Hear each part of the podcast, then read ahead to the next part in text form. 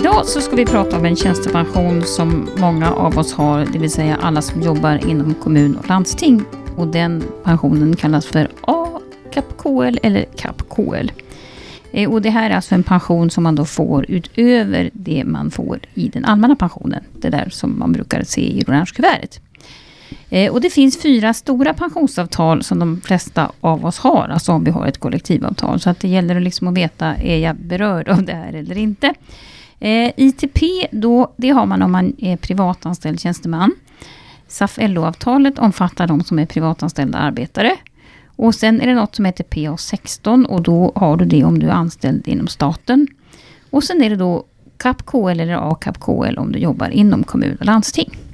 Eh, sen finns det lite andra avtal också, eh, små, små branscher, men de går vi inte så mycket in på nu. I det här programmet ska vi alltså prata om tjänstepensionen för dig som jobbar inom kommun och landsting. Ja, det ska vi göra. Och till vår hjälp har vi bjudit in Thomas Månsson från KPA. Välkommen! Vem Tackar. är du? Berätta! Ja, Thomas heter jag som sagt och jobbar som pensionsexpert på KPA Pension. Har jobbat med pensioner egentligen hela mitt yrkesverksamma liv. Så det är väl ungefär 30 år.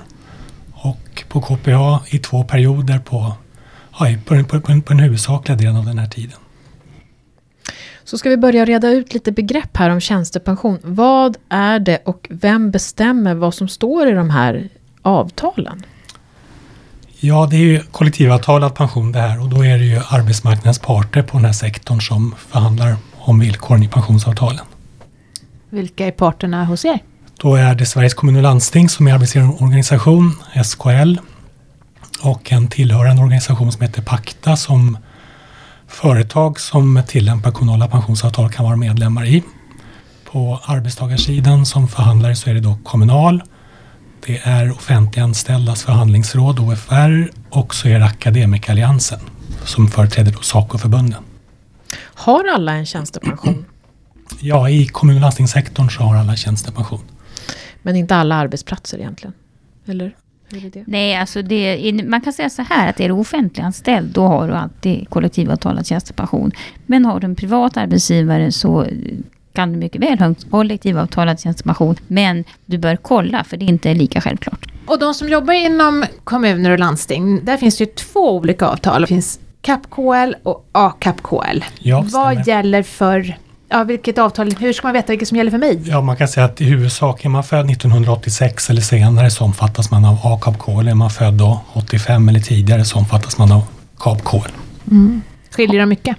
Eh, ja, det kan man säga att i KAP-KL så finns det en förmånsbestämd pension för de som har lite högre inkomster. Och det är i och med att man i AKAP-KL en helt premiebestämd pension precis som ITP1 och SAFELLO och PA16 och så vidare. Nu blev det ganska mycket här. Om vi tar det i ordning. Ja. en sak i taget. Vilka regler gäller alltså om jag är född före 1986? Då omfattas man av pensionsavtalet KAP-KL. Ja, och då är det alltså så, om vi börjar med om man har en lön under det här fina begreppet 7,5 inkomstbasbelopp, det vill säga någonstans under 40 000. Vad gäller för mig då? Då har jag en pensionsavgift som är 4,5 procent av min lön på hela lönen. Och på den del som överstiger då det här taket som du nämnde så har man också en förmånsbestämd ålderspension. Och vad innebär det? Det innebär att man har en, en förmånsnivå beroende på när man är född som sen då räknas fram i relation till en medellön man har haft för pensionsåldern och den pensionsgrundande tid man har fått tillgodoräkna sig inom sektorn. Mm, så det är inga pengar som finns någonstans egentligen på mitt konto utan det, den förmånen betalas ut när jag går i pension? Ja, precis. Mm. Hur är det nu med intjänandeåldrarna i CAP-KL? Vilka är, vilken är lägsta ålder och vilken är högsta ålder? Mm, då är det så att den här pensionsavgiften på 4,5 procent den tjänar man in från och med 21 års ålder. Och den förmånsbestämda ålderspensionen tjänar man in från och med 28 års ålder. Mm -hmm. Man ska inte tjäna mycket pengar när man är ung, lät det så. Mm, ja, det är väl alltid bra såklart. Ja. Och i, mm. när det gäller AKAP-KL, mm. då finns det ingen nedre åldersgräns överhuvudtaget för när man börjar tjäna in pension. Och högsta åldrar då? Det finns egentligen ingen eh, övre åldersgräns i något av pensionsavtalen. Däremot så är det så att om man tillträder en ny anställning efter att man har fyllt 67 år, då omfattas man inte av pensionsavtalet. Mm. Men annars så är det så att, att eh, till skillnad från andra avtal där det faktiskt brukar vara 65 som är den högsta åldern så kan du alltså tjäna in ytterligare tjänstepension i just de här avtalen ja. när jag är äldre. Däremot så är det så att den förmånsbestämda ålderspensionen i KAPK den är färdigintjänad vid 65. Men pensionsavgifterna tjänar man in så länge man är kvar i samma anställning. Mm. Vilket man ju normalt sett inte är när man har fyllt 67. För då avslutas ju anställningen och sen kommer man överens om en ny, kanske tidsbegränsad anställning. Och då har man fyllt 67 och då omfattas man egentligen mm. inte. Men jag kan byta jobb när jag är 66? Absolut, det kan man ja. Okej, okay, då har vi klarat av CAP-KL. Och då kan man sammanfatta det som att det liknar ganska mycket andra liknande avtal, det vill säga du har en intjäning från en ganska tidig intjäning, från mm. 21 års ålder. Det är tidigare än i andra avtal. Mm. Eh, annars är det samma modell, det är 4,5 procent under det här 40 000 och sen finns det ytterligare en förmån som är förmånsbestämd om man tjänar mer pengar än så här. Ja. Liknar också en del andra avtal för ungefär samma åldersgrupper. Eh, om nu byter vi. Eh, nu mm. går vi ner till det nya avtalet då, ja. ACAP-KL. Vad är, vad är så att säga grundbultarna där? Då är det så att då har man 4,5 procent i pensionsavgift upp till det här taket på ungefär 40 000 kronor per månad. Och har man lön över den nivån då så har man en pensionsavgift på 30 procent. Och när, när, kan man börja tjäna in det här då? Det finns ingen nedre åldersgräns. Det finns så att jag kan börja som baby? Nej, inte riktigt, men nästan. Ja. ja. Och, och, de övre åldersgränserna har vi redan gått igenom. De har höjts till 67 i båda avtalen ja, kan man säga. Precis. Ja, bra.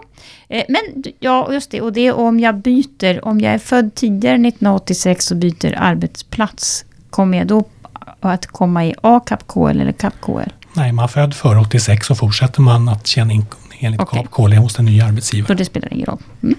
Är det något mer som du tycker skiljer avtalen åt som är viktigt att, att lyfta fram? Ja, det är lite annorlunda eh, skydd till de efterlevande också om, om arbetstagaren skulle avdö. I eh, KAP, KL, eller man kan säga att i, i båda avtalen så är det ett obligatoriskt skydd för efterlevande. Eh, men de är utformade på lite olika sätt. Så mm. i, i KAP KOL så heter det efterlevande pension och i AKAP KOL som gäller nästa år, från 1 januari nästa år, så heter det familjeskydd. Okej. Okay. Vi brukar ganska ofta prata återbetalningsskydd i mm. de här poddarna. Hur funkar det?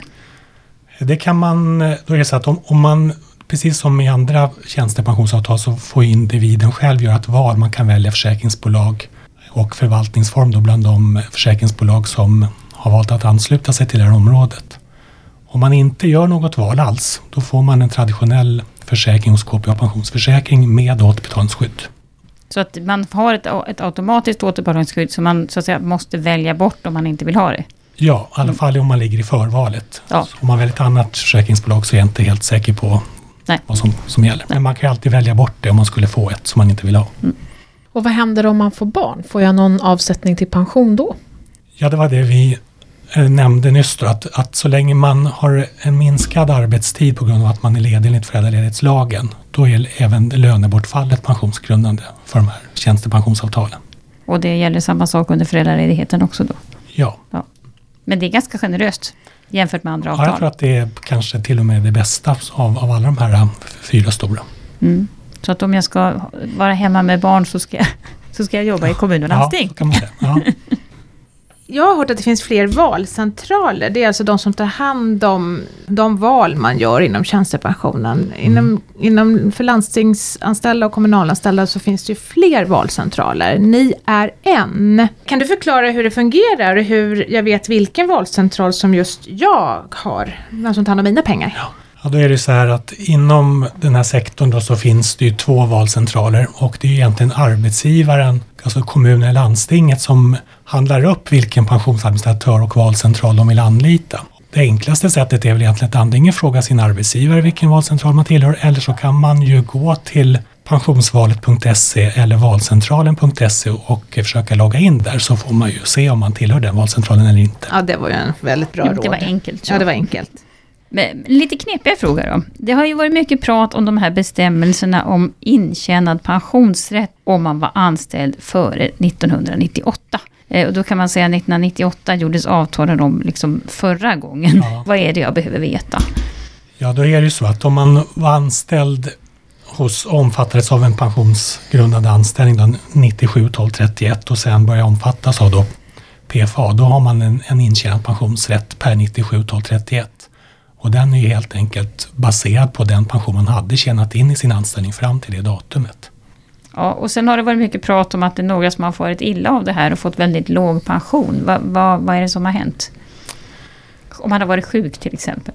Ja, då är det så här att om man inte var fullt arbetsför på det sättet att man hade då fått eh, förtidspension som det hette på den tiden, före 98, då har man ju en framtida rätt till en ålderspension enligt då gällande pensionsavtal, PAKL. Så att även en, en förhållandevis ung person kan ju fortfarande då få sin ålderspension enligt det här gamla avtalet PAKL, trots att man kanske jobbar 20-25 år efter 97 12 31. Mm. Men, men här har de inte räknats upp som de skulle, eller vad, vad har, varför har det pratats så mycket om det här? Jag vet inte om man, ja, det är väl så att det, det, var ju tänkt som en skyddsregel att den som, inte, att den som fick nedsatt arbetsförmåga inte skulle få en sämre eh, tjänstepension på, på, på, grund av det såklart. Sen har det visat sig då att om man fick till exempel 25 procents förtidspension 1995 och då kanske är bara 35 år, så jobbar man jättelång tid fram till, eller egentligen hela vägen fram till 65 då är det ju så att den 75-procentiga anställning och den lön jag har när jag, när jag går i pension, den lönen överstiger förmodligen heltidslönen jag hade 1995. Och därav så kan man ju säga då att man får en pension som inte egentligen speglar då den lön man har när man går i pension. Okej, okay, jag förstår. Ja, det, finns ju liknande problem i andra avtal. Så att, ja, menar, grundprincipen är bli inte sjuk och bli framförallt inte sjuk på deltid. Nej, så kanske man kan säga. Ja, vi får ha en egen podd om det någon gång. Ja. Ja, vi på Min Pension vi gillar ju digitala lösningar. Då är jag så nyfiken att höra, har ni några spännande digitala funktioner som ni håller på att klura på? Är det något spännande som kommer? Ja, så vi jobbar ju precis som alla andra i branschen också med att, att eh, samhället digitaliseras och vi måste ju hänga med den utvecklingen. Vi har ju för ett par år sedan lanserat den här eh, funktionen Mina sidor som man kan logga in på via vår webbplats. Där finns det också sömlös inloggning vidare till min pension. Så ja, det. Mm. det är väl bra. Mm. Mycket bra. Mm. Så, att vi, så att vill man titta bara på sin tjänstepension, då går man in på er. Och vill man göra ändringar av sina val, vad gör man det? Då går man in till den valcentral man tillhör då. då. Ja. Och då är det antingen pensionsvalet ja. eller valcentralen. Det man skulle fråga hos arbetsgivaren, ja. Och det finns länkar kanske på er webb? Det vågar jag inte svara nej, på nej, faktiskt. Nej, Men eh, vi skriver i alla fall information om det. Ja, just det. Är det något mer jag behöver tänka på som du tycker? Som du, om du skulle ge några bra tips till mig som har en pension in, i kommun och landsting? Ja, det är väl de där gamla klassiska tipsen. Jobba i så stor omfattning som möjligt och börja så tidigt som möjligt och sluta så sent som möjligt. Och om man har möjlighet att eh, få så bra lön som möjligt helt enkelt. Mm. Men sen kunde man också vara, vara, hemma med barn eller jobba deltid ganska länge och känna som man har ett ganska bra skydd i just det här kollektivet. Ja, det, så är det. Fast det är klart, i den allmänna pensionen minskar ju om man har en lön under 40 000. Ja. Så ska man veta att då sänks ju pensionens inbetalningar i alla fall.